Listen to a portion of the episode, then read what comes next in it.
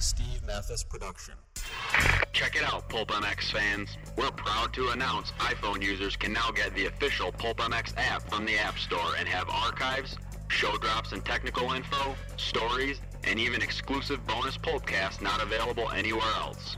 As always, use the Matthes code at BTOsports.com, and when buying from Amazon, click the banner on PulpMX.com to show your support. It's the Steve Matthes Show, brought to you by Racer X, presented by BTOsports.com. The original Moto Podcast, featuring legends of the past, stars of today, season previews and race reviews, introspection, opinion, facts, and laughs. Here's your host, Steve Matthes. Welcome to the Racer X Podcast Show, brought to you by BTOsports.com. I'm your host, Steve Matthes. This is the Las Vegas Review / Season Review podcast. We didn't do one in Salt Lake City. We're not going to talk about Salt Lake City, so if you want to know about Salt Lake City, you're out of luck on this one, but too bad. But thanks to BTOsports.com for coming on board. And my hosts, my co-hosts, Jason Thomas. Hello. That's where you say hello. And Jason Weigandt. Weege, what's up? Yeah. No Vegas for you, Weege, but you watched it. I think, I'm not sure, what was the race like in person? On TV, it was actually pretty exciting considering the nothing on the line race. I thought it was pretty riveting. Did it seem that way in the building, or did the TV people just make it that way? No, it was good. Yeah, it was exciting. Yeah, Tomac and Barcia in the shootout, and a good battle for second in the 450s. And, of course, Jason Thomas making the main event. Ending the year, I would like to just point out that that's two in a row. Yes. So yeah. Keeping scored home. Yes. JT, so you were finally finding your stride here. Yeah, and Dan Feld could only put 17 races on. I know. Exactly. What a scheduling bummer. Yeah, totally. You need the chase format. We were running out of cities. Totally, I would be right in there. We were running out of cities to go to. JT, so what exactly do you credit your strategy of finishing practice and running over to the Monster Energy pool where the chicks were in bikinis as maybe part of the reason why you were so successful? I credit my strategy to lots of people being hurt.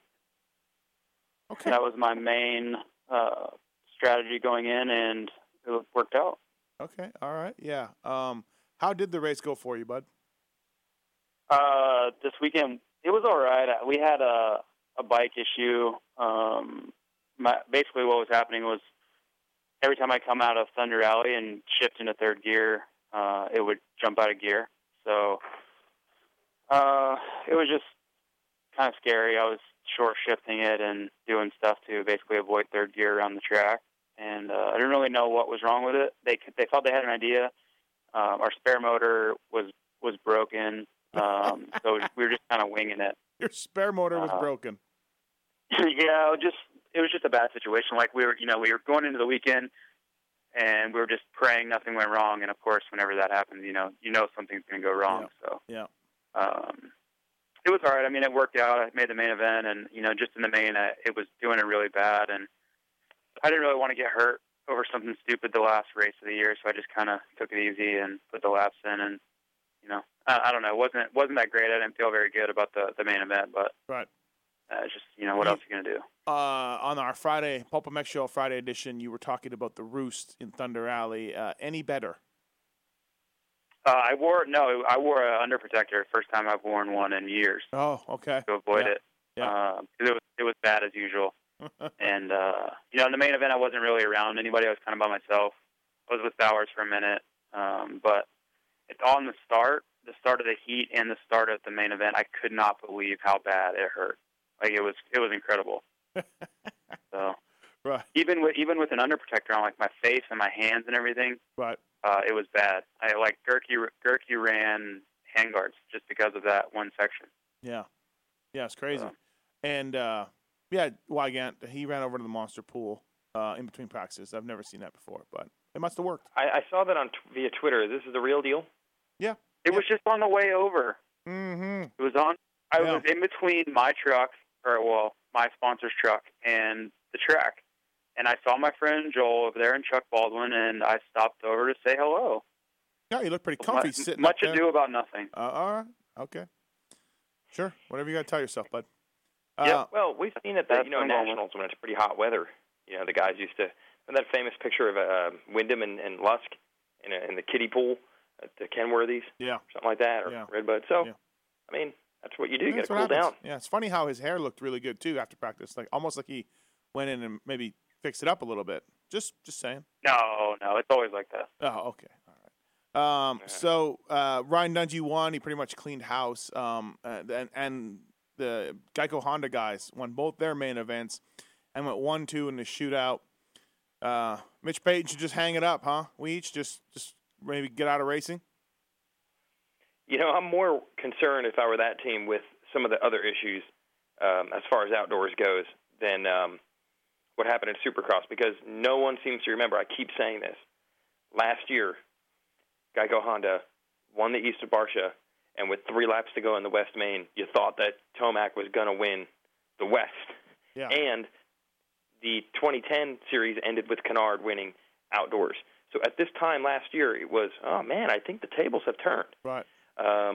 And then could have turned any more the other direction. It was like 181 degrees or something, the way it turned outdoors. I think the bigger issue for Pro Circuit is Wilson's hurt, Ratch Raceman bumped up. They have more problems to worry about, I think, than just what happened in Vegas right now. I'm going to give you guys a little trivia question here. Mitch Payton has swept both titles 4 times, and now Geico has done it for the first time, swept East and West. There's one other manufacturer that has swept teammates that has swept East and West. Can anyone tell me who they were and what year? You two motor savants. Had the poster on the door. Huffman and Lusk. Yeah. Exactly. No, yeah. It was Huffman. Yeah, it was Huffman and Lusk or Huffman and Swink. Huffman and Lusk. Okay. Huffman and Lusk. And then did they also win with? They won one in the '80s like that, didn't they? 94. Well, I can't figure out if Willie Surratt was on the team or not. But if you take Willie Surratt as being on the factory team, which I don't believe he was, but if he was, then him and Tishner did it. Oh, was he, like you mean on a Suzuki but not on the team? Right, yep. Oh, I see, I'm not sure. My thing was teammates. I know Suzuki won both. So, anyways, well, it wasn't as hard as I thought, apparently. Well, we're much smarter than you, so. That's an excellent point. Hey, this is a question I touched on in observations a little bit.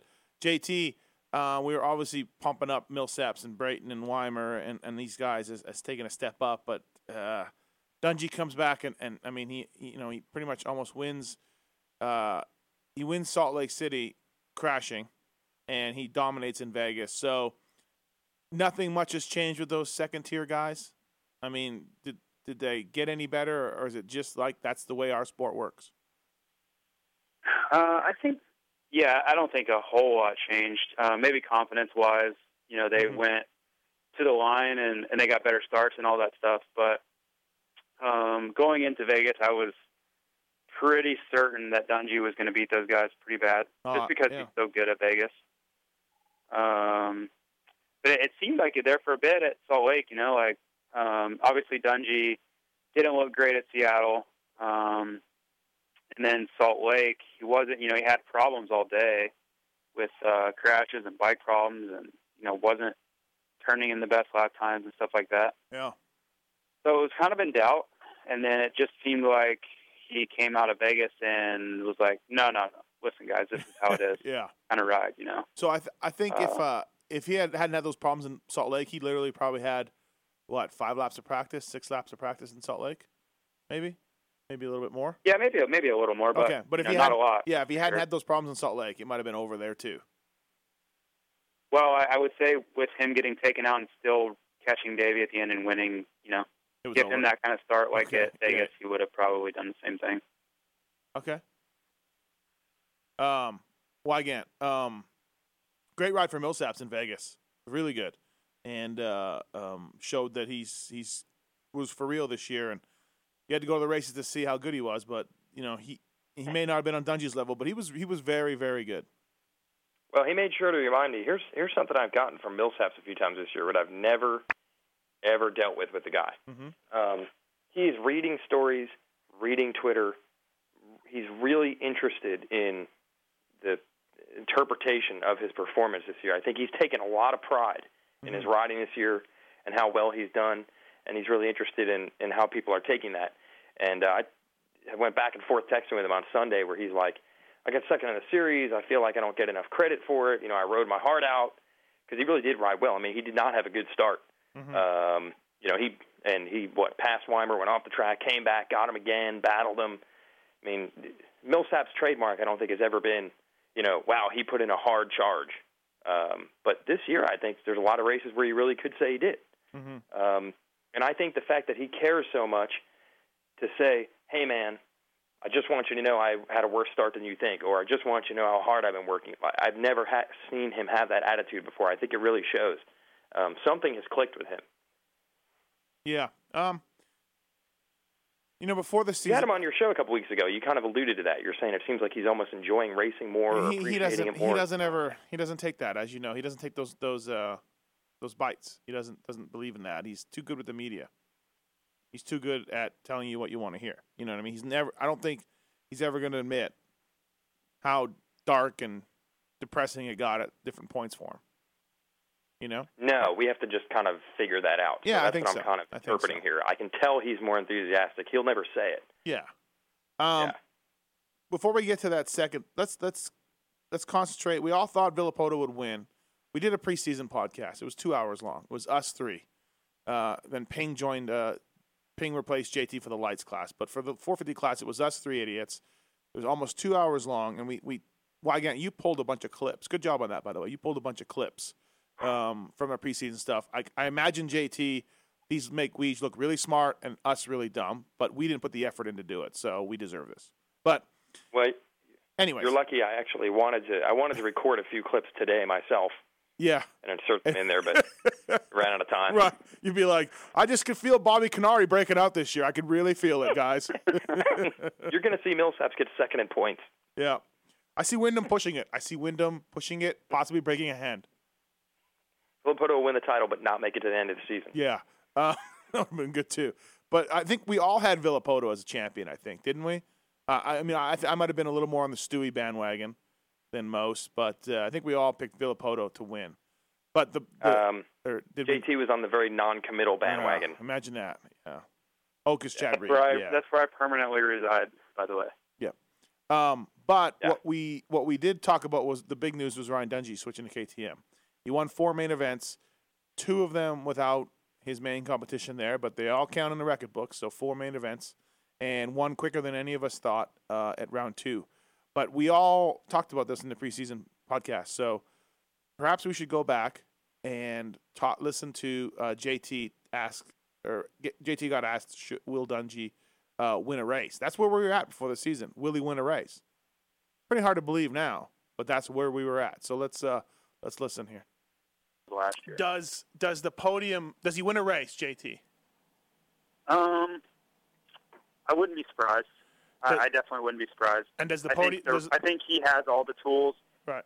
And there's going to be situations where everything plays out, and if he gets a lead, he's very competent of handling the lead, and he knows how to win. So. All right. So JT pretty non-committal, but I mean, you know, he said he has all the tools. So. Well, there's a clip on there also where JT comments. We each comment on the bike, and we're all pretty much in agreement that they've got a steep mountain to climb. And I think each one of the clips we were somewhat proven wrong since they won the second race. Yeah, the second race. So go ahead and pick one of those if you want. We all kind of look bad on this one. Yeah, Matt, this is me talking about Dungey. My point is that bike will be better in 2013 than it will be in 2012, and you know, you got to walk before you can run. And I mean, this thing's an all-new bike, an all-new motor, new frame, chassis, everything. And, yeah, they're going to be close on it. They're going to kind of know what they're doing with it. But it's not going to be as good as a Suzuki. I don't care what anybody says. And it's going to take some time for everybody to learn what makes this bike work. And at the level that he's at, those small changes on your bike can mean a lot. I don't see him being as good. And I see it being a learning year, Weege, only in the sense of the team and the bike. All right, so like I said, it would take time, and it took 20 laps at A1. Like, I didn't specify how long it would take. It just took time. And the first round of Supercross is a time. It is elapsed time. So I think I'm right there. It took 7 days. Yes, 7 days. So Yeah. Here's what you had to say about it. He's not getting it done. But I hate to say it. Like, I do feel like in my mind right now, I'm looking at it's hard to pull. It's hard to pick between Villopoto, Stewart, and Reed. But Dungey, I feel like you can find holes where he might not be able to run with them. Or the other three, man, it's hard to pick a favorite, you know? All right, so. Well, I mean, what I meant by that was that he was going to break his collarbone. Right. That wasn't a comment on the bike. Yeah, no. The bike, I figured, would be solid. I think we were all wrong. We were all wrong on this. The good job to KTM guys. They figured that thing out. And they had some issues in San Diego, and they had some issues at another race in the Whoops. They're probably not where they want to be, but pretty good job, huh, JT? Yeah, I would say it's fair to, you know, a fair assessment that we underestimated how they would come into the season. I thought they could get there by the middle to end of the season, but I didn't expect them to win the second race. I promise you that. Yeah, no doubt about it. And in the second race, remember, he did get the whole shot, and the other guys had problems. But even Anaheim won. He was right there in the battle with Reed and Stewart there for second, almost like he would have been the year before. Right off the bat, it was like, same guys, same spots. Yeah, color change, but nothing else. Yeah, man, it was really impressive. Yeah, it was. JT, you did not win the title, but we discussed your chances of what your chances were to win the Supercross title. Are you looking forward to perhaps getting your first Supercross title championship this year? Yeah, you know, this year, just, you know, every year about this time, yeah. I kind of debate what's important, and figure this, you know, this year is as good as any. Might as well pick up that first title. It's only, I figure 16th year, might as well go for it. Yeah, exactly. I mean, show your cards now. Like, lay it all out. Yeah, I kind of been holding back a little bit. I didn't want to, you know, really, like, lay it out there and just kind of sneak up on everybody later in my career and clean up. And kind of the cat's out of the bag. It's time to go. Yeah. Well, JT, you actually had the worst year of your career, would you say? Yeah, maybe I came in a little overconfident. Maybe. Yeah. You need a new attitude adjustment. My title was probably over by round 2. I think I was mathematically eliminated. Wow. Not a good year for you, buddy. I mean, you had some good rides at San Diego, but it seemed like whatever could go wrong did. Well, whenever you didn't need to crash, you did. Whenever you got a good start, you went riding well and couldn't take advantage of it. You know what I mean? Like, yeah, it was just kind of a Murphy's Law type year where, like, you know, anything that can go wrong will. Yeah. So. Yeah, we got a clip here that says, Matthes, who will win the title? I'm not sure. Did I say something pretty dumb in here? Weigandt? No, we each say, I just had each of our answers on that. Oh, yeah, okay. Well, let's play that. Yeah.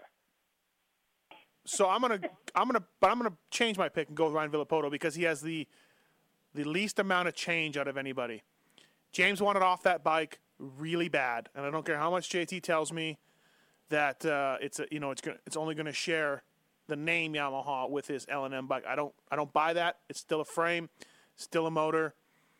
He wanted off that bike really bad, so I'm going with Villopoto. Dungey's got too much change. Reed coming in maybe a little bit behind. Canard coming in a little bit behind. Dungey has too much change, as in like money. Yeah, too much money, too much change. Change in his pocket. He probably literally does have a lot of change. All right, so there we go. I think that was fair. Yeah. Well, what happened is at the beginning you had said that you had picked Stewart last year. I did. You were changing your pick for this year with Villopoto, but that was one of the stories. Obviously, coming into the year was how much of an improvement would Stewart make with JGR? And I think that was the obvious question. How much of an improvement? I don't think anyone thought it would not be an improvement. It was just how much of an improvement would it be? No one was expecting a regression. Did we got a regression, right? He was better on the L&M bike. I mean, he won more races. I don't know. It's not it was so hit and miss. I mean, at Oakland, there's no way you could argue that he was better on the L&M bike. There's just no way. He owned that race. He followed Chad around, you know, waited on him and then passed him and then, you know, slowly pulled away. Like, no problem. No close calls. No big deal. Just won. What are you talking about? Wait a minute. What are you talking about? When? This year? Yeah, at Oakland. Oh, I thought you said Anaheim. Okay, Oakland. No, Oakland. Yes, I'm sorry. Yes. Yeah, so I agree that obviously the flashes of brilliance were maybe less. You know, less prevalent, but still there were moments like that where It didn't seem like he was regressing at all. Okay. All right. I don't know. There were a lot more moments the year before. He won more races and was still actually in the points right down to the end. I mean, he was way, way back in points really early in this one. By the time they got out of California, he was pretty much out. Yeah. The title, that's not, I don't know, it just wasn't good. Actually, we have a clip that you could play here where we asked, because you had a little JGR analysis since they were working on your bikes this year. Yeah, and JT, you talk about Stu's bike right here. So after being behind the scenes, you know, because we're running JGR stuff too, and getting a look at how different his bike looks and the changes they made and the progress they've made, I think he's going to be good. That's not saying he's going to win the title or win every race, but I think he's going to be better than he was. My question was, does he start Anaheim 1 on the same level as Ryan Villopoto looks to be? Yeah, I do. Okay. I think so. Yeah. All right. So, yeah, JT, you missed on that one. Swung and missed, bro. He set a fastest lap time, did he not? At Anaheim 1? Yes or no? I don't know. Did he? Did he? Yes or no? In the race? On the Dunlop, did he set the fastest lap time? Oh, in practice. Oh, okay. Yeah. I just need a yes or no answer. Is this how we're going to do it? Is it going to be angry? No. The question was, does he start on the same level as Ryan Villopoto? And you said, I missed on that one.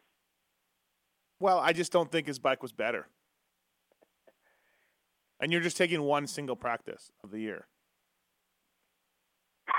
No, the question was... Okay, all right, got it. Much debate before the season on who was going to be the best of the rest. You know, we each kind of picked a guy. I don't even know if JT picked a guy or not, but... yeah, we eventually did. We got something out of him? Okay, we got something out of him. Yeah, we got JT. Okay. JT was only non-committal on the championship. All right. But everything else we had answered. Okay, all right. So here's what JT had to say, and you, Weege, on the next, the best of the rest after the... And I think we assumed Canard would be there early on, and you know we saw what happened there. Yeah, well, this was actually, we were saying, who did we think would finish sixth? Yeah. Assuming that the big five would all be healthy. Whoops. Yeah, all right. Yeah. Who? Wyndham. That's my opinion. Right. And Wyndham. And just over 17 races, because he doesn't crash a lot, and he's pretty consistent. Even on his bad nights, he gets ninth, you know. Well, again, you say Brayton? Yeah, I mean, K-Dub's hard to argue, and that's the thing. Like, if anyone that bridges the gap puts one leg in, one leg out to that group. Mm-hmm. As we know, on certain nights, Wyndham is in that group. But I think out of this poll, if you want to say they're like second tier of guys, I think Brayton has the most things going for him right now. Okay. Well, imagine that. Took Brayton. Yeah, and I know. I was very biased. Here's my question. Weimer finished 37 points back of Millsaps. Brayton finished 9. Brayton missed the main. Weimer missed the main. Millsaps did not. Millsaps was one of only two guys to make every race. Finish every race, anyways. So, do we just give Weege, JT, do we give Weege the Brayton thing because Brayton missed the main event? Or do we say that's part of it? No, I mean, if we're going to disregard missed the main events, I had a great year. Okay, yeah. Good. All right, I'm just trying to see if that's what we're going to go with. I will take it, and I will run to every sponsor I have and bring that up. Okay, all right. So Millsaps gets it. That's it. Brayton missed the main. So 9 points. 9 points back. Brayton was of Millsaps, but but then again, 9 points is 12th place, and Brayton missed LA main. There's no way the guarantee he's going to get 12th. He could do worse, you know. So. It's not like it was like a shoe-in. He had to just make the main to beat Millsaps in the points. No, and I do want to bring up that I did pick Millsaps. Whenever we did the mid-season or one of the race podcasts, I picked Millsaps to. I think halfway through we said, okay, who's going to rise above the pack? But we don't have that audio, JT. We don't have that. Here's my pick, though. I don't even remember doing that. We did this. Yeah, we did do it. I bet you don't. We each picked a guy. I think I might have picked Weimer or Brayton. No, you have the Matthes. You picked somebody. Next after the Big Five, you picked a guy. Yeah, I know for the preseason one, but I mean for the midseason one that JT's now claiming. Oh, okay. So, but yeah, here's my picks. That can be like 5 seconds. Who's going to over 20 laps? Who's going to finish assuming nobody gets hurt, which is a big assumption, who finishes who finishes sixth place after the top five? If we're saying the top five is the best, who finishes in that sixth place? Oh, that was just you asking the question. I'll tell you who your answer was. Your answer was short. Okay. Wasn't that bad?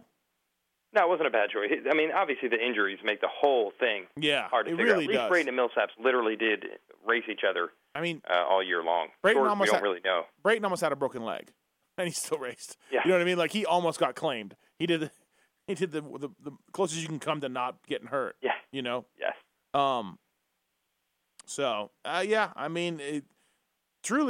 In Vegas with Weimer, Brayton, and Millsaps, you could throw, Weimer or Millsaps rode probably the best in Vegas, but man, these guys are close, these three guys. And I would throw Metcalf in there, but something happened to Metcalf.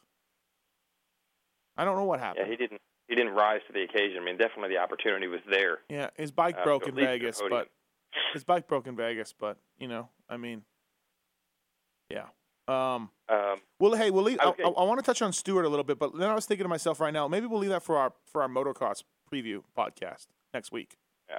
So we won't really touch on. I mean, we know on the Suzuki thing, it's out there. It's obviously, the deal. But we'll suffice to say, none of us saw him having this shitty of a season with the JGR guys, and we'll go from there. But somebody may want to warn him that you want to touch on him. By the way. What about Michael Alessi? Now, switched from KTM 350 to a Moto Concepts bike, made out of plastic, powered by little jets, I heard. But he ended up getting sixth in the points, which is his best ever finish, I would believe. Probably, right? Yeah. So, he's had most years he doesn't even make it through every round. Yeah. JT, better than you thought? No, pretty much what I predicted actually in the preseason podcast. I would say I was spot on.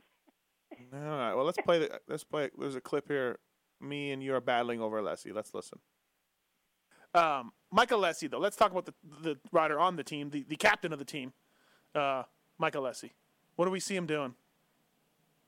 Ooh, that's gonna be a tough year for him, man. Getting good starts and doing the same thing he always did. I might argue that he's going to do worse than he's ever done in Supercross. I'm not confident of the machine and his father, Tony, running the program. I'm sorry, I'm just not. I think his bike's pretty good. I really do. You think they're going to know what they're doing, and they're going to be testing, and they're going to really know. I mean, by all accounts, according to Mike Gosselaar, who knows a thing or two, Michael Alessi is the worst test rider he's ever seen. Right, but I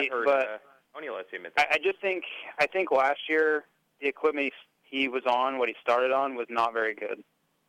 That 450 was really outdated. Right. It just wasn't a great bike, and I think the bike he's starting on now is a pretty good bike. A production Suzuki is pretty good. Doesn't take a lot of work to make it really good. So. I think his bike's going to be good. I think he's going to get good starts. He always has. His bike's fast. So I think he's in a good spot. I don't see him taking a turn for the worse. Okay. I think he's going to be on as good or better of a bike than he was on last year for Supercross, in my opinion. I think it's weight-wise and all that stuff. That KTM 450 was way, way out of date. I disagree. Okay. I agree with Matthes. I'm going to go with Matthes on this one. Suck it, JT. Shoot. I think. And what is worse? That is what I want to know. What do we consider worse than he was? Because last year wasn't good. Yeah, and I think he's going to do worse. That's what I'm saying, though. We have to define worse so we can at least know who was right. Worst placing in the points. Worst finishes in moto in the mains. I think Mike is going to be. So it'll be a definitive. We'll be able to look back and definitively say, yep, he was definitely better in 2011. Yes. Okay, I disagree. Okay. Well, we will see, though. That's the great part about this podcast is we will get to actually... Generally, seeing myself proven right is the nice part in this podcast. Well, you haven't ever done that, so I'm sure it will be one day. Well, That's great stuff. That's good stuff. Good stuff. Yeah. Well, you know what? Hey, I was wrong. Should have. So was I. I thought he rode a 450. I was just cringing the entire time at my stupidity. Yeah, over the 450 part, but I did nail the other part pretty good, I thought. Ah, well, yeah. Later on we did say, hey, JT was actually on the 350, but we realized it's not like that was giving him an advantage in any way, shape, or form, so it's just pick your poison. Yeah, pretty much. No, I really just felt pretty dumb not knowing that, but whatever. You know what? He was good. The injuries make it really tough, as Weigandt said earlier. The injuries make it really tough to make any kind of judgments on these guys. But overall, I mean, he almost got a couple podiums, and you know, Vegas was terrible for him, whole shot and fade back. But I might have been wrong. I've been a little bit wrong on that one. Maybe a little bit. That's all I'm going to give you. That's it. Shades of wrong. Is what you're giving me. Yeah, exactly. I'm pretty sure. I think we laid it out as to definitively worse. Worse. We were pretty specific, weren't we? We were pretty specific, weren't we? Yeah. I mean, I just didn't think that those guys could get a good testing program together, get everything together, and they did pretty well. Jake Canada also did. I mean, who would have saw that? And to be fair though, I had some insight because I had already been racing with him in Europe some. Yeah. So I had been talking to Tony, and I knew where they were with the bike, and I knew, like, you know what I mean? Tony was really forthcoming with me because he wanted to pick my brain about all things Suzuki's, and so I knew where they were. I knew how much development they had already done and how much testing they'd done with MB1 and all this stuff. So, whatever. I was right, but I feel like it wasn't, so much of a fair fight because you were making the points that they weren't going to be testing and all this stuff, but I knew they were already way past all that. So, okay, I'll give you a little break. All right, yeah, I'll take it. I'll take it. We also talked about sleepers. Do you want to go sleepers or guys who struggle first? Let's go sleepers.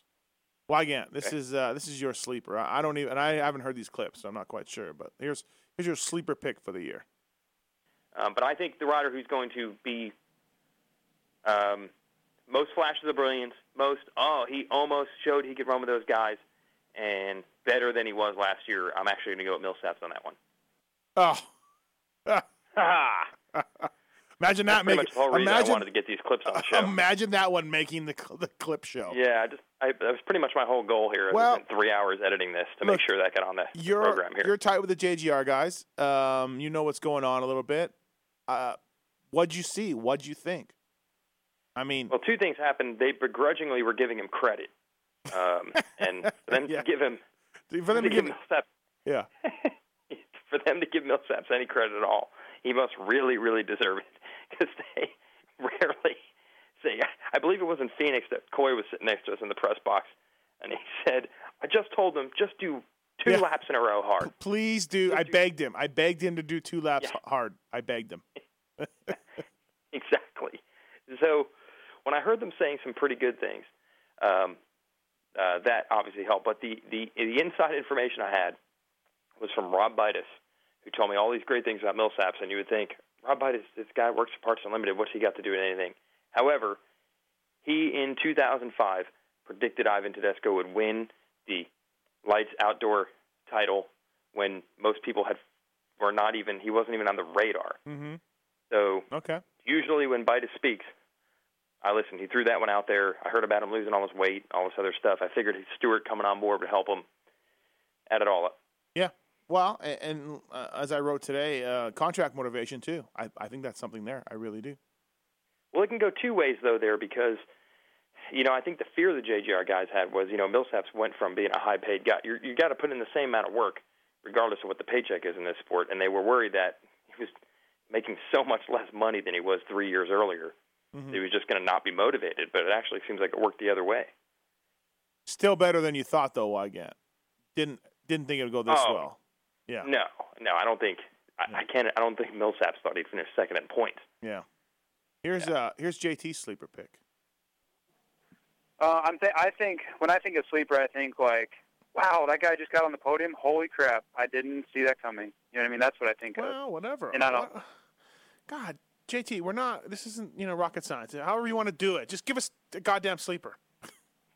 Well, I feel like we go back at mid-season and the end-of-season podcast. I'm like, oh, you were so wrong on that one. Nice sleeper. You're a jerk. You know what I mean? So yeah, you really have to put a lot of thought into these things. I still can't cap Canard. Ah, it's brutal. Can I have Brayton? No. Brayton's no, wait a minute. No, if you can pick Millsaps, then okay. Brayton. You can pick Brayton. You can pick Brayton. I mean, Brayton and Millsaps are the same level. You can pick Brayton. Yeah. You're right. Yeah, you can pick Brayton. All right, I'll pick Brayton. All right, so you were so wrong. Wait, no, you weren't. I'd say you hit the nail on the head on that one. You were right. Yeah. Brayton was good. Got a little for a 2 week span. He had pulled away from that rest of the pack, and he was the guy challenging Villopoto for 2 weeks. Yeah, JT, why couldn't he keep that up? I don't know. I don't really know what happened. It's kind of weird, right? He looked really strong, and then good question. I wonder myself. I thought he was on a roll. I thought it was all coming together, and he looked like he was clearly the guy that was. If anyone was going to challenge Villopoto, the last few races, it looked like it was going to be him. Right. And then it kind of just turned back the other way. You know what I mean? It was like a pendulum. Like it was swinging one way and all the momentum was going, and then it just, all of a sudden, for no reason, just swung back the other way. And I don't know. It had to be frustrating. Yeah, you'd think the guy would take the confidence that he could get. I mean, he's not a head case kind of guy or nothing, you know? Or maybe he is, you know? But... you think he would take that and run with it? Yes, it would be a good question to ask him and see if he even knows. You know, a lot of times you don't really understand why things are happening. Like my season this year, I didn't really understand why I was crashing and why I was way off the pace at times and all these things. So he may not know himself. I don't know. Yeah. And we talked about who will struggle this year too. Predictions on that. Weigandt. Here's what you said. But this one I think is going to surprise a lot of people, and I would like to be wrong because I like the guy. This isn't a personal thing. But I don't think Wymer will be as good as people think he's going to be. Ouch. Wow. I was way wrong on that one right from the start. Podiumed at the second race of the year? Yeah, even Anaheim 1 was good for him. Yeah, 4. Cringing on that one. Yeah, not good. My theory was last year, I mean, Supercross was a wash for him. He didn't really get anything out of that. But but outdoors, you never saw any real signs. And then I really thought the Monster Energy Cup, maybe he's more of a Supercross guy, and he would come into his own a little bit there. Plus, he didn't have the full field at that race. Still didn't see anything out of him. So I was just thinking maybe he doesn't have it. Maybe he doesn't have it in the 450 class. But, man, he was a completely different guy, especially at the beginning of the year. I mean, he was pretty good all around. But yeah.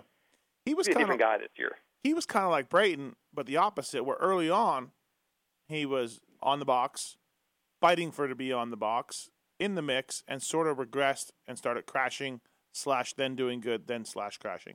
So it's I think one thing we learned, and we knew this already, JT, you can vouch for this, 17 weeks is a long fucking time. A lot of racing, right? I mean, you know, a guy like Weimer first time, Brayton's second time or third time, but he's been hurt. I don't think Brayton's made it ever through a season before, the entire season. It's a long time, right, JT? It is. There's just so much that goes on. There's so many opportunities for things to go horribly wrong, and so much stuff is out of your control. Every weekend there's stuff that happens, crashes, and, you know, it's bad enough when you have to be responsible for the things you're doing and you're making your own mistakes, but then there's so many things that happen that you didn't ask for. Some guy just cuts over on you or runs into you in the first turn or does this crazy stuff that can put you out for the year or just put you out for a weekend or anything stupid. So, and what we were talking about Weimer, I kind of felt like that he was kind of forcing it at times. Mm-hmm. Just felt like he knew he could be on the podium, and some weekends it's not going to come to you. Like you have to be willing to settle in and take a fifth. And I felt like he didn't want to do that. He just tried to push through it, and that that caused him to have some big get-offs at times. But, you know, I guess if you have to choose between a guy who's willing to settle and a guy who's, you know, just go for it, you know, you want the guy that goes for it. Hey, guys, thanks for listening to these podcasts. They wouldn't be possible if it wasn't for BTOsports.com as well as the other advertisers. So I appreciate if you just listen to this, deal with it, order some stuff from BTO, and then we'll get right back to the show. Thanks. Thanks for listening to the BTOsports.com podcast show. Please don't forget that BTO is the world leader in aftermarket motocross parts for the bike or body. You'll find deals like a Shoei VFXW helmet for $309.99, 45% off, or Smith Piston goggles for $32.99, 65% off. Your order can be shipped anywhere in the USA for free, or if you're not in the USA, we ship worldwide. Check it out at BTOsports.com. JT Racing USA is back to reestablish its deep roots in the motocross industry with an all-new, innovative line of racewear and casual wear. While bringing many of JT's strongest design elements from its golden years back to life, the racewear is constructed with the highest grade material on the market and has a technological fit, feel, and function that is sure to raise the bar in how motocross gear is being built. JT has relaunched itself back into motocross with the Pro Tour jersey, classic pants, lifeline, and flex field gloves in 8 colorways with an assortment of men's and women's casual wear to add to its collection. By redefining the meaning of airflow, JT has incorporated its airline system technology into this collection and have launched their all-new ALS2 helmet in 7 colorways to complete the rebirth of the brand. The wait is over. Yeah. Here's who you said would struggle, JT. So, okay, I'll make my pick. Somebody who's going to have maybe a rougher year than last year, and maybe just tougher than last year, is Tedesco. Oh, wow. Okay. I mean, before he got hurt, even, right? Before he got hurt, I didn't think he was that good. It was early, but he wasn't. I mean, one of these days, you're going to realize that I'm a genius. Yeah, no, yeah, you're right. We need to. I just got lucky. You know, whatever. Yeah. Just had to take a pick on somebody. The biggest reason I had for that one was because coming off such serious surgeries, he had a knee surgery, then after that was over, then he had a hip surgery, or the other way around, or whatever. But man, look at my results this year. It's hard coming off that stuff. Right. So here's who I said. You know, a guy maybe it's going to be up again. I think Josh Grant is going to have a problem. He's coming in injured. He's on his third team in 3 years and third bike. And I think a little bit of his magic is gone. Coming in hurt, behind the 8 ball. I think he's going to have a tough time. Okay, so he got a podium, but did I nail that? I'd say nailed that. You nailed that. Nailed it. Yeah, you got that one. I'll give you one. You got that one. Swish. Yeah, I mean, he did struggle, but he got hurt again. And, you know, he was out for a while and came back. And at times he was terrible, but, I mean, at times he was awesome. Second place, New Orleans. And that Salt Lake Heat race, he rode amazing, though. He did. He was awesome in Salt Lake Heat race. One of his best rides of the year, and I held him off. You did. You did, yep. Well, the dreaded 2-3-3-1 that no one else could do was really the key in that race, I felt. Well, sometimes they build sections where the men have to step up. Mm-hmm. Yeah. And I just felt like when I walked the track, this is my spot. Yep. I felt a way to have an advantage here, but you really had to go for it. It wasn't like it was commitment. 15 guys are going to do this, and I hope to be one. It was just one of those deals where I stepped up and did it. And Alessi even tried. Alessi did it a couple times. Couple. But yeah, but it was just one of those things where I felt like that. You know, I was head and shoulders above the rest of the field there. They didn't have the scouting book on you, huh? Josh Grant did not have that move scouted. He had no counter for it. Thomas trait. One of those things where you need spotters. The Thomas trait in the book is he pulls weird shit out. He pulls it out. And he didn't. Grant didn't adjust to that. We all know your enemy, Steve. Yeah. So I always say, know your enemy. Hey, let me ask you this, and that's about all the clips we got. We got a couple more, but I don't know. We can play them or whatever. Here's the thing. I've been asking people this, and I have my own feelings on it. But JT, why all the injuries this year? Is it just one of those years? You know, I went back and I looked at stuff, and 1998 was much similar to this year. What's all the injuries? Is it a trend? Is it a pattern? Or is it just one of those years? And this is totally my opinion. People could disagree and whatever. It's just my opinion from having been out there, mainly in getting my butt kicked all year, was I think the pace was a huge factor.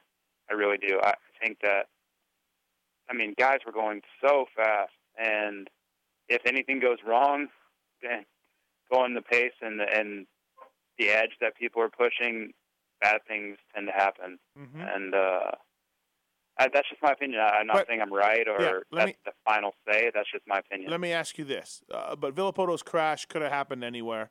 Dungey crashed at home. But is that, I mean, that's my sort of thinking as far as flukish, but you're still saying, and I mean, you're out on the track. I have 4 Manitoba titles. It was a long time ago. Pace wasn't as high back then in Manitoba that it is now. And so, I mean, you're saying that without a doubt, and don't just chalk this up, JT, because, you know, you didn't have a good year. You're saying without a doubt you think it's faster than it's ever been.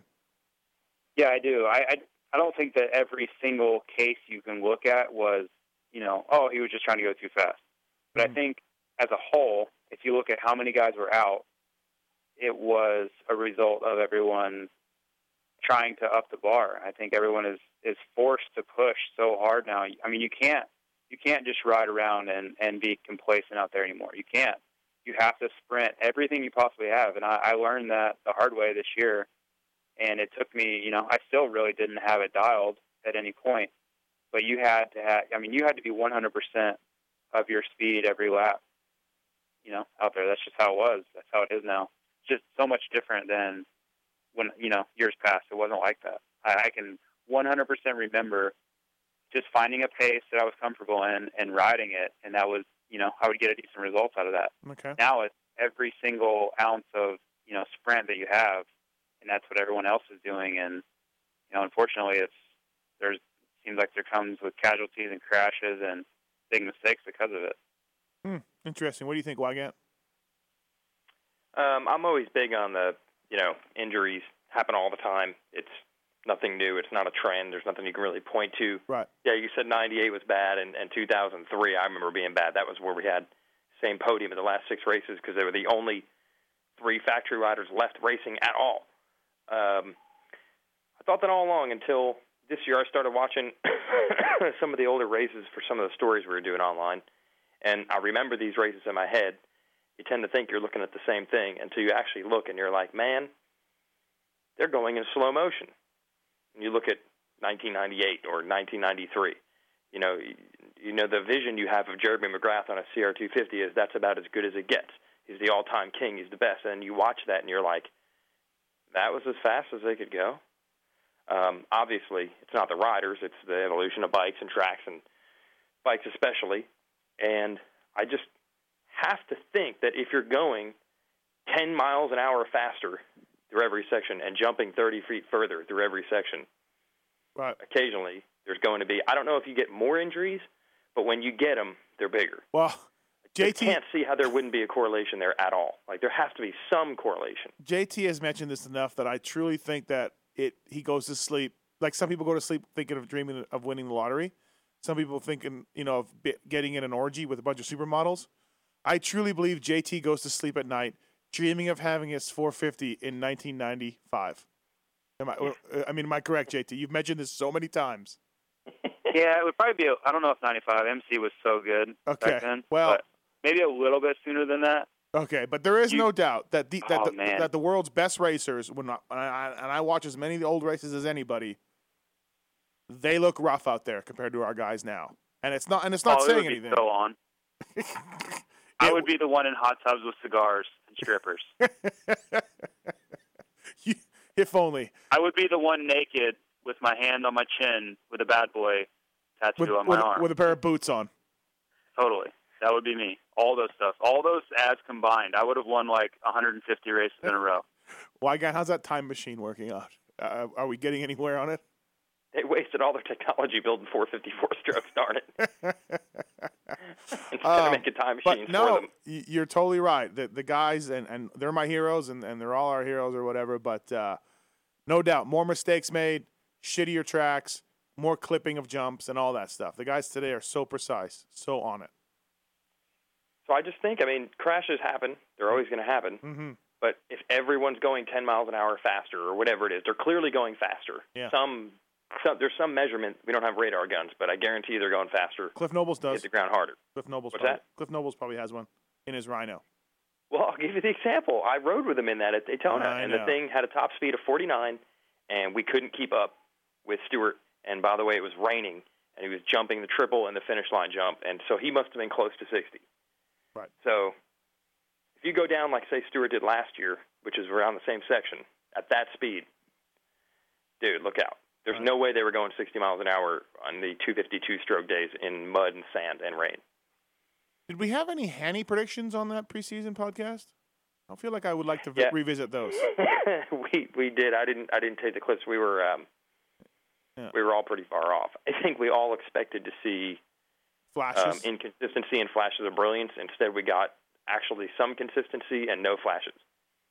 Yeah, that was weird. We did see that, didn't we? Yeah, it was. I think he was probably the most opposite of what you'd expect of maybe any rider. Yeah. In my opinion, he was. All right. JT? Where was it? It was weird, right? Where was it? Where was the magic? I don't know. I think we kind of were a little bit on the ball with the 17 race is going to be a long time to hold it together type talk. Yeah, yeah. But yeah, it was like a complete opposite of what I have ever seen from Josh Hanson. The blazing speed, second, third, fourth place lap times in practice wasn't there, mm-hmm. and it was just this guy that. But he was fast, don't get me wrong, but always there, putting in the laps, that star still comes towards the front. There were many times that he got his placing from others making mistakes and him just riding a consistent race. Yeah, it was strange. I don't know anybody that would have – I don't think even Josh Hanson would have predicted that because I think he thought he would have been faster at times. Right. I don't know. Weigandt, you're starting a team tomorrow, but you have to pick either Weston Pike or Bobby Cannari for a spot. Who do you pick? Yeah, what do you pick? I know why you're asking this question, because their results were almost mirror images. Didn't they end up next to each other in points? Yeah, Cannari's bike broke in Vegas, and he didn't make the main. So Pike passed him. But Canary was ahead of him after most of the year. But Canary missed the first two or three. Is it just for next year? Like, who would I want on my team next year? It's just for next year. Just for next year. Because here's the thing. I think Canary's upside, like his better races, I think were better than Pike's better races. So for next year, I guess honestly, if you're a team manager, you're going for the ceiling. You're not really going for the consistency. The ceiling is what you really want. And I think Canary's a little bit better there. Now, the thing is that Canary's been around longer than Pike. Pike might have more room to grow and improve, but I'd say if it's just for next year, barely, but I would give the nod to Canary. Plus, he's an awesome guy to hang out with. Does that count or something? JT, what do you pick? Oh, I don't know. I'd just flip a coin, honestly. It's just too hard to pick. I don't know. Okay. I felt like that Bob showed some serious speed at times. Mm-hmm. Like really, really impressive speed. But I felt like Weston was more consistent. So I don't know. I don't think you could really go wrong based on this year. You could go wrong with either one. They were both really, really impressive, and I don't think many people expected results like that from either one of them. So yeah. Pretty impressive. I'm glad to see it because I like both guys, so it's cool. I didn't think Matt Goerke, your teammate, JT, your fill-in teammate, would be as good as he was. Now, he finished pretty far back of those guys in points. He missed some races. They missed the first two or just the first one, I'm not sure. But he was a consistent main event guy, and I don't know if he's ever been that way on a 450 before. What do you think, JT? I knew he was very much capable of that. I'd been racing with him in Europe also. And, I mean, he's always been really fast on wide spikes, 450 outdoors when he was healthy. Mm-hmm. He's always been really fast. So I knew he had that in him, no problem. It's just all the other stuff, staying healthy and all the having a good team behind him and a good bike and all those things. So it wasn't a big surprise to me at all. I was just happy that he was able to, happy to do it for our team. And what sucks is guys like Pike. Pike's got nothing for the outdoors. Canari, Goerke. Goerke's got to go to fucking some country called Canada. Canard. He doesn't have to. He doesn't. Those guys. I don't think Goerke has to. Well, here's my point: is those three guys are going to be outside looking in next year, come Supercross rides, and the Austin Stroops and Nico Izzies of the world will have 450 rides, and they will probably maybe go a little faster, and then they will get hurt, and Canary will have to step in again. And Pike will be there again. So. I agree. I don't think it's fair though to lump Izzy and Stroop in together this year, because Nico was much, much better. And if you put, West Coast and then 450 together, he was pretty much out there almost all year. So, and he had some really impressive rides. He was fastest in practice many times in the West Coast. And, you can't. 450, he was the top three in practice, and then, but real, like 6th place to Vegas. Real results on paper, he really just had the Vegas ride. Like actual real results. I know what you're saying. When you can go that fast. He had some decent West Coast lights rides, though, which is what he was hired to do. Originally. Decent. I'll give you that. Some decent. I don't know. Okay. It's just something. I mean, he got a fifth at one race. I watched it. You would say that's probably where you expected. That's a good ride for him, looking at the talent in the class and him coming off injuries and all that kind of stuff. I don't know. I thought he had somewhat of a comeback season. Obviously, paper-wise results weren't great, right? But he showed that he had speed and he had, mm-hmm. he was back on the right track, which I hadn't seen in a little while. All right, let's move on to the lights class, or anything else? Anything else with 450s? Well, what we haven't even mentioned really at all is the guy who actually won the title, and guy who's putting the most pressure on him really was Reed. What could have potentially happened there? I mean, by the end of the year, it was clear that Villopoto was the man. He owns the sport now. It's his era. He has taken the mantle. The championships, the numbers don't lie. But Chad was definitely on him. He was riding very well right up to the moment he crashed. Do you have any idea what might have shaken out? I mean, Villopoto does not rattle, but Reed was there. Even RV admitted. I did an interview with him, a season-ending interview about the deal, and RV said, Chad had seemed to step it up in the last couple of races before he got hurt. It seemed like he'd separated from those other guys. Yeah.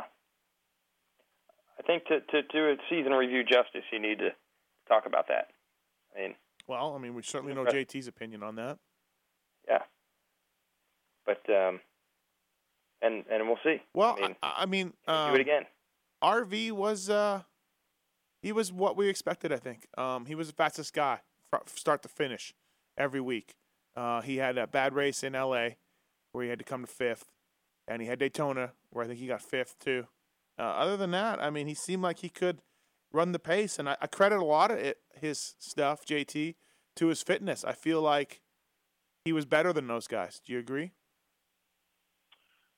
Fit-wise? I know it's probably, like splitting hairs, so, but. Yeah, obviously, if you look at since he kind of got with Alden Baker, I think, yes, there's been a significant difference, but I don't think you can look at this year as opposed to 2011 and say that there was a huge difference fitness-wise or, I don't know. I felt like Anaheim 1 was a track that he would be very good at, just because it was awkward and a lot of outdoor type obstacles and stuff. But I don't think he out-fitnessed anyone. I just thought he was strong. Right. All of his every aspect of his game was really good. Maybe his bike was better. Obviously he's voiced that he likes the 12 bike better. Right. think he just kind of carried into 12 what he had going on in 11, and came out firing. We do have knew what he could do, and we do have one clip here where Weege talks about who he wants to win the title. Let's see, he probably makes himself look like a genius, but here, who's going to win the title? Let's give me an answer, Weigandt. Who wins this title at the end of the year? I'm going to go with the safest bet I can, which I'm going to go with Villopoto. But like I said, if Reed and Stewart are holding the plate, I wouldn't be shocked. Mm-hmm. If Dungey was, I'd really be pretty surprised. What do you think, JT? So I'm going to go with Villopoto. Very, very close between those other two. JT? I'm not picking. You have to pick. Know. No, you have to pick. No, I don't. I didn't find anything. No, you have to pick. I don't know, man. That's what we do. I don't know. So hard. There's just so no. Hard. I want Chad to win, so I'll pick Chad. I don't know. Any of them can win, so I'll pick Chad because I want Chad to win. All right. Well, JT, way to pick a side on that one, but yeah, I mean, it would have boiled down to those two, don't you feel? Do you guys feel that way? Was Chad separating himself? That's tough to say. I felt like he was way back in there. And having talking to him, I know he felt like he was onto something with the bike and with himself, and it would have been interesting. It's just such a bummer, you know. I think years from now we'll look back and say, man, that was a real bummer because what could have been. I mean, obviously it's tough to top 2011 season. Yeah. But I just felt like the way Chad was coming around and how strong RV was, and Dungey wasn't really far out of it at that point yet. I just felt like, it had all the makings to be another great fight to the finish. And, you know, myself as a fan of the sport, I felt like I got robbed, you know, just by fate. So, yeah, bummer. 250 class. Anything else about the 450 guys? But let's move on. Let's get this thing going. 250 class, 250 West class, Tomac, Wilson, Musquin, Seeley were your top four. I think we all kind of thought that those would be the guys. Jason Anderson took a step up late in the season, much to Weigandt's relief. Yeah. Sipes crashed himself out. Martin Davalos underperformed. And, I mean, it kind of played out the way we thought. Will Hung got hurt. Bummer for Will. And but start to finish, Weigandt, Tomac had Wilson covered. He seemed to be able to come through and make a move where Wilson couldn't at times. You agree?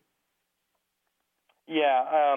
I go back actually to when he was on a roll and won 3 races in a row at one point, and then we got the practice in San Diego, and it was really like the Tomac show. Like, people were just watching him just to see what combinations he was going to jump and what kind of whips he was going to throw.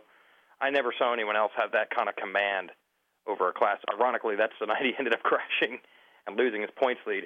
But you saw him doing things that no one else in the class could do. So, I mean, I think the best guy won that title, even though it was won in kind of weird circumstances. JT? Yeah, I agree. I felt like we kind of scouted that class pretty well before. I thought that Dean would be better. I didn't think that Tomac would have that. You know, I felt like Tomac was a little bit better, honestly, and I didn't see that coming, really. Right. But I felt like everything else, man, I felt like we had a really good grip on it. So, yeah, just, you know, kudos to Tomac. He came in and, you know, other than that one terrible race, man, he had an unbelievably good series. Yeah, he did. And on the East Coast, again, Barcia was the favorite, I think, from all of us. I was a little disappointed in Roxon's season. He didn't look as aggro and as scrubbing and as crazy as last year. Do you agree with that, JT? Or do you think he rode a little tamer? I do. Like, and I don't know if that was injury related or just mental, you know, different strategy or what. But he definitely looked different. He I don't know. I didn't even see the scrubs that we saw the year before, like you said. Just a different. It was underwhelming, honestly. Yeah. He won did he win 2? He won one race. I know that. But did he win? He just won. Yeah, he won one. Yeah. So yeah, it's kind of a bummer. I'm sure he wasn't happy with it. If we missed on Roxon a little bit, did we miss on Wharton too? Did you think Wharton would be this good? I think JT, you might have said, "Hey, watch out for him. That kid's got some. Don't forget about him or something." I hate to give you this credit. Oh, was that Ping? I don't know if I did, but I could picture myself saying something that's smart. So no, you know what? We did the lights with Ping, and so suck it, JT. Ping, I believe, almost for sure said that he was a Wharton backer. I would think you win a race. I would think you did. What's that again? Ping said he could win a race. Yeah, she was right. Yeah. He called that one, and Baggett was worse. Baggett was worse than we all thought. Yeah, no doubt about it. I thought Baggett. I think we all thought Baggett, and we all, I guess, it was me, you, and Ping. Yeah, but we all thought that maybe Baggett and Barcia would really be the battle. It was not really between those two. Yeah, and Durham and Bogle, Barcia and some other guys. And Durham and Bogle were kind of what we thought. I was surprised Bogle didn't win a race. I thought he'd get a few more podiums and maybe win a race. He had, some self-destruction issues there in the middle of the season, but nothing I think that will hold him back from his career or anything like that. It's just kind of one of those things that just catches up to you after a little while. Something that's when I said that we kind of scouted the West, right? I was just talking completely, out of left field because I wasn't in on that part of the podcast. So. Wanted to clarify that. That's correct. But in your head, you had. Maybe you did one in your head, yeah. Maybe it was that night. In your head, you had scouted it properly. After you dreamed of winning the 87 Supercross title on your RMZ 450, you then dreamt of being in a podcast. Man, I was good that year. Yeah. I was good. Yeah. The way you stuck at the Wardy and Dogger, that was good. Yep.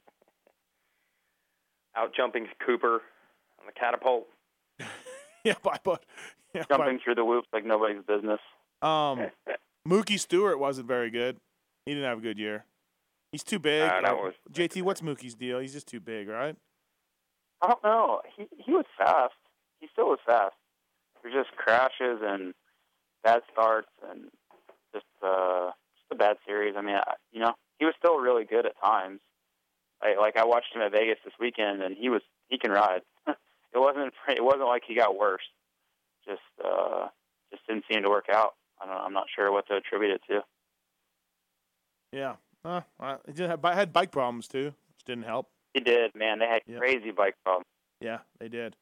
Not really sure. It seemed like they were always different, too. The bike wouldn't start, or the bike would break. Right. Man. Tough go. I mean, next year, Tomac, I mean, he'll defend this thing, right?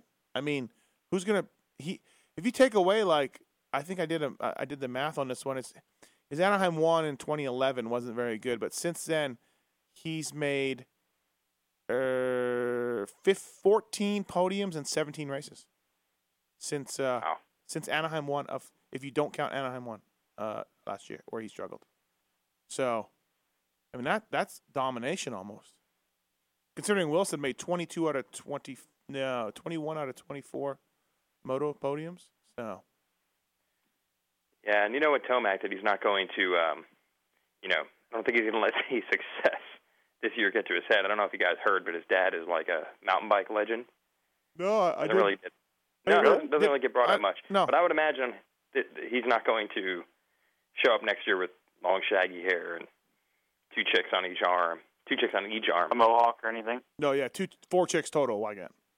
Yeah, two chicks on each arm, et cetera, et cetera. I think you'll see him just one notch older and better, if anything. And, of course, all of us called the Billy Laninovich comeback. We all had that, right? I mean, that was a no-brainer. We could see that one coming a mile away. Too well. We just knew he was going to come back after, 2 years out of the sport and run just outside the top five. Yeah. Yeah, it was not an embarrassment at all. It wasn't like a, dude, give it up. Yeah. What about Zach Osborne? Impressive. Zach Osborne making the box, too. Man, he was. Well, I'm sure you predicted that. I did. That was pretty impressive. Sure. Good for Zach. I did not think he'd be that good. He came out of Anaheim 1, though, in the unseeded practice and, laid it down, had the fastest time, was in another league, and it was like, oh, shit, wait. Oh, wow. Little Zachy Boo has something here. So. There was another guy, Matthes, you were pretty high on coming in and said he was going to win a race, though, was Marvin Muskan or Muskan. Muskan. Or Musquin. Yeah. He didn't get a win. I was surprised, especially after the break. When they came back, he looked like he had gone to another level, but didn't end up putting it together at any of those three races. No, he hadn't. He had a bad Salt Lake race too. I was surprised. Me too. He was riding really well. I thought he could have won any or all three of those going into the races, but then wasn't happening in the actual main. Yeah, I would say he was. Yeah, if you had to he did probably did not meet expectations for his skill level slash bike and all that. You know.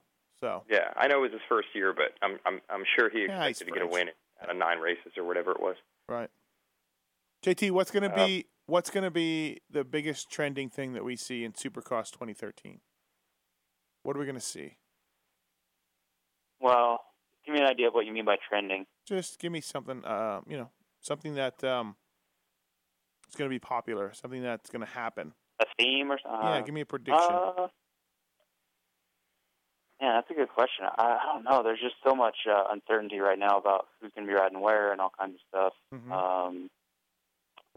I don't know. I just hope for the sport's sake that, rider health is, a trend. That would be awesome if we could have everybody healthy the whole season and be able to witness that. That would be so cool.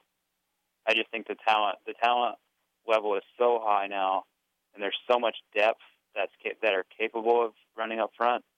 If we could just get a season of everyone healthy and, James Stewart in a good place mentally, Trey healthy, Chad, possibly his last season, coming in strong. Ryan, Ryan's going to be, I'm sure he'll be fine by then. It would just be so cool to see, I think. Yeah, that would be good. I don't think anybody would argue with that.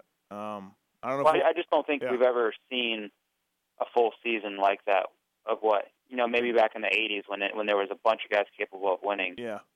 There's just been so much domination in the last couple of decades of our sport, thanks to Ricky and James at times and stuff. Jeremy. And man, it would Jeremy just be so cool. Yeah, Jeremy, exactly, before them. Man, if we could have 17 races where you had no clue who was going to win, and I mean no idea. Right. That would be awesome. Yeah, I'd like chocolate-covered doorknobs and rivers full of gummy bears, but, What are you going to eat the doorknob? I'm just saying, if I got hungry, I would. Yeah. All right. I mean, I get what you're saying. It's just, it's going to be pretty hard to do, but. But it's possible. Why did it not happen? The way 2011 was? Well, we still saw injuries from other guys, just not the top guys. Yeah, but I would say even when the gate dropped in Vegas, you still didn't know who is going to win the main event. You're like, it could be any of these guys, and I think Reed and Dungey went down to the last turn battling for the lead.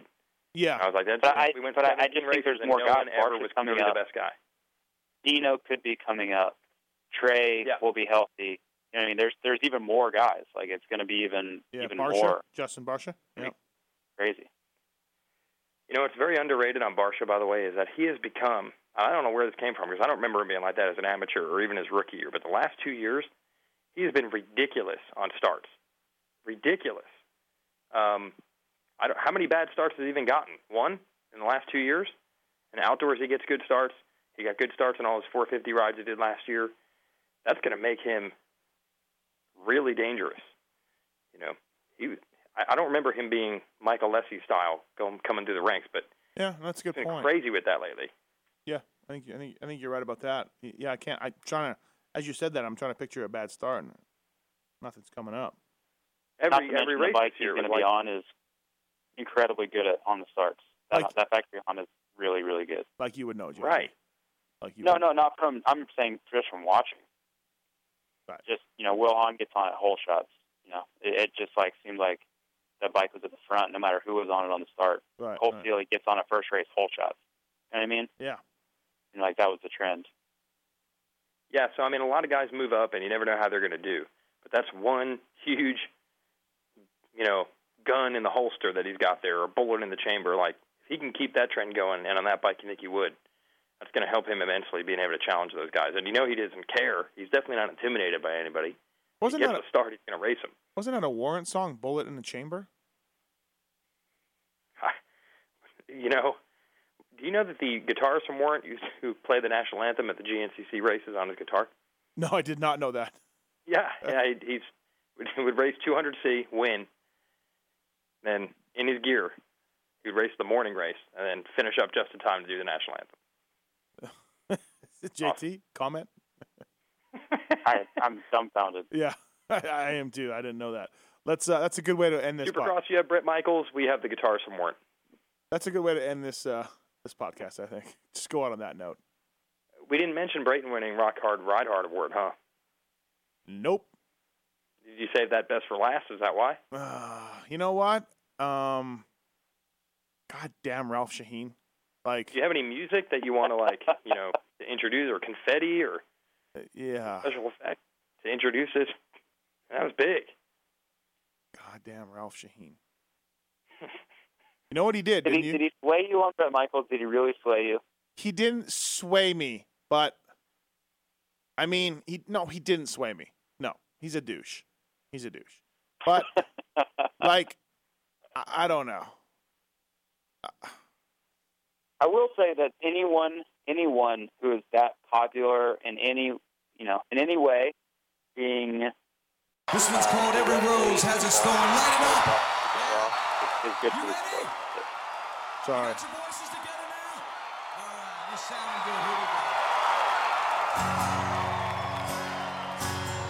What was that, JT? What were you saying?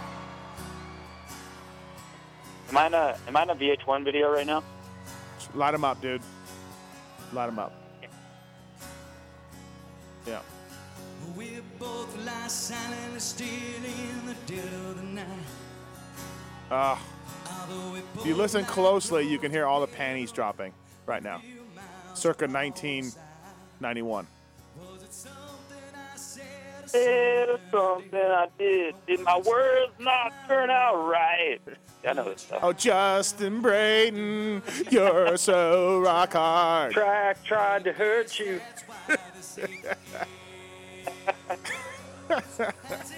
You are so rock hard. The sad fact is that we knew the word. Yeah, I know, word. Huh? Yeah. We're just totally ruining this guy, and we all know the words to his song. Right, right. So who's the douchebags? We're actually the lame ones. Who's the douchebags? Yeah, totally. That San Diego track. We all know about four or five others, too. It claimed you, Justin. But you got up and rode.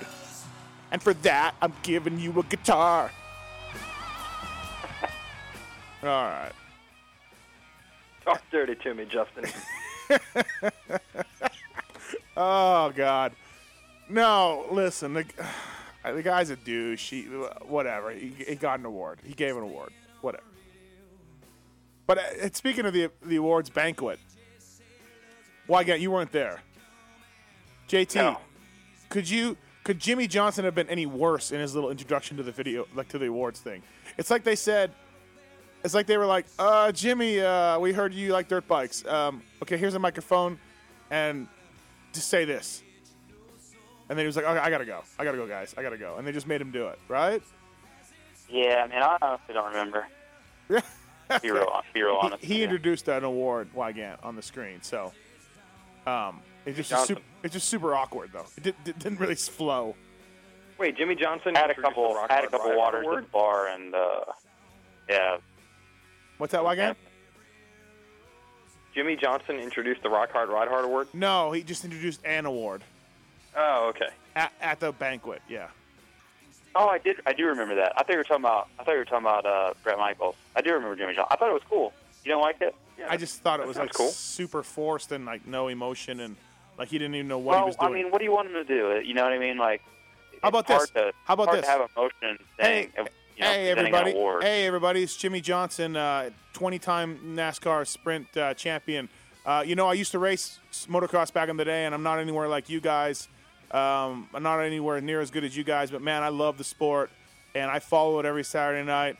And here is the award for Rising Star. Thanks.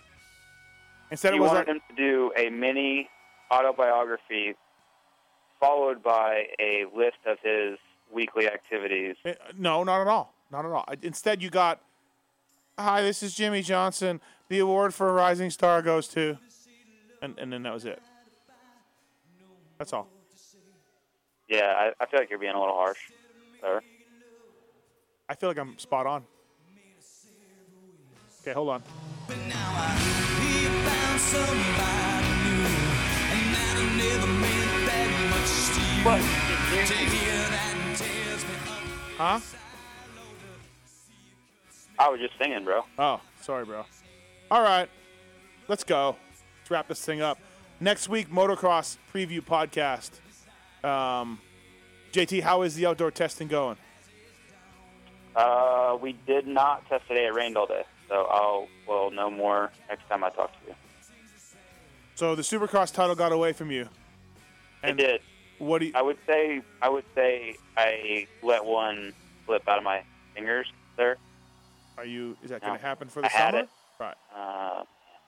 I don't know that I'm ever going to get over that one.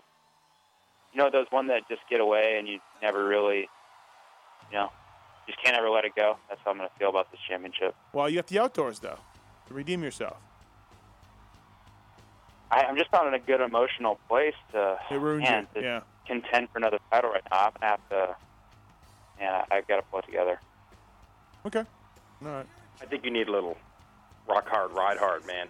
Maybe a little unskinny bop, JT? I mean, a little unskinny bop?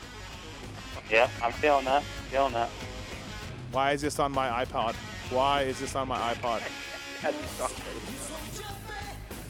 Seriously. Someone should come over and beat me down right now. When you walk your basket down, do you listen to Unskinny Bop, yes or no? No, I didn't even know I had this on. Seriously. I'm sure you didn't. I didn't. I don't know why this is on. I swear. I mean, every rose has a thorn and something to believe in. Yes, all day long. Not Unskinny Bop, though. What is an Unskinny Bop? You could have asked him at the race, bro. He was probably, at different points, pretty close to you. That's the one thing I want answered by someone that knows Bret Michaels. What is an Unskinny Bop? You can ask Ralph. I will do that and ask Ralph. Ralph is such a nice guy, he'll probably ask him for you. He probably really would. All right, guys. Jason Weigandt, Jason Thomas, thank you for doing the BTOsports.com Racer X podcast show, Supercross wrap-up. And thanks a lot, guys. We'll see you at Hangtown. All right. All righty. Thanks. See ya. Later. Yeah.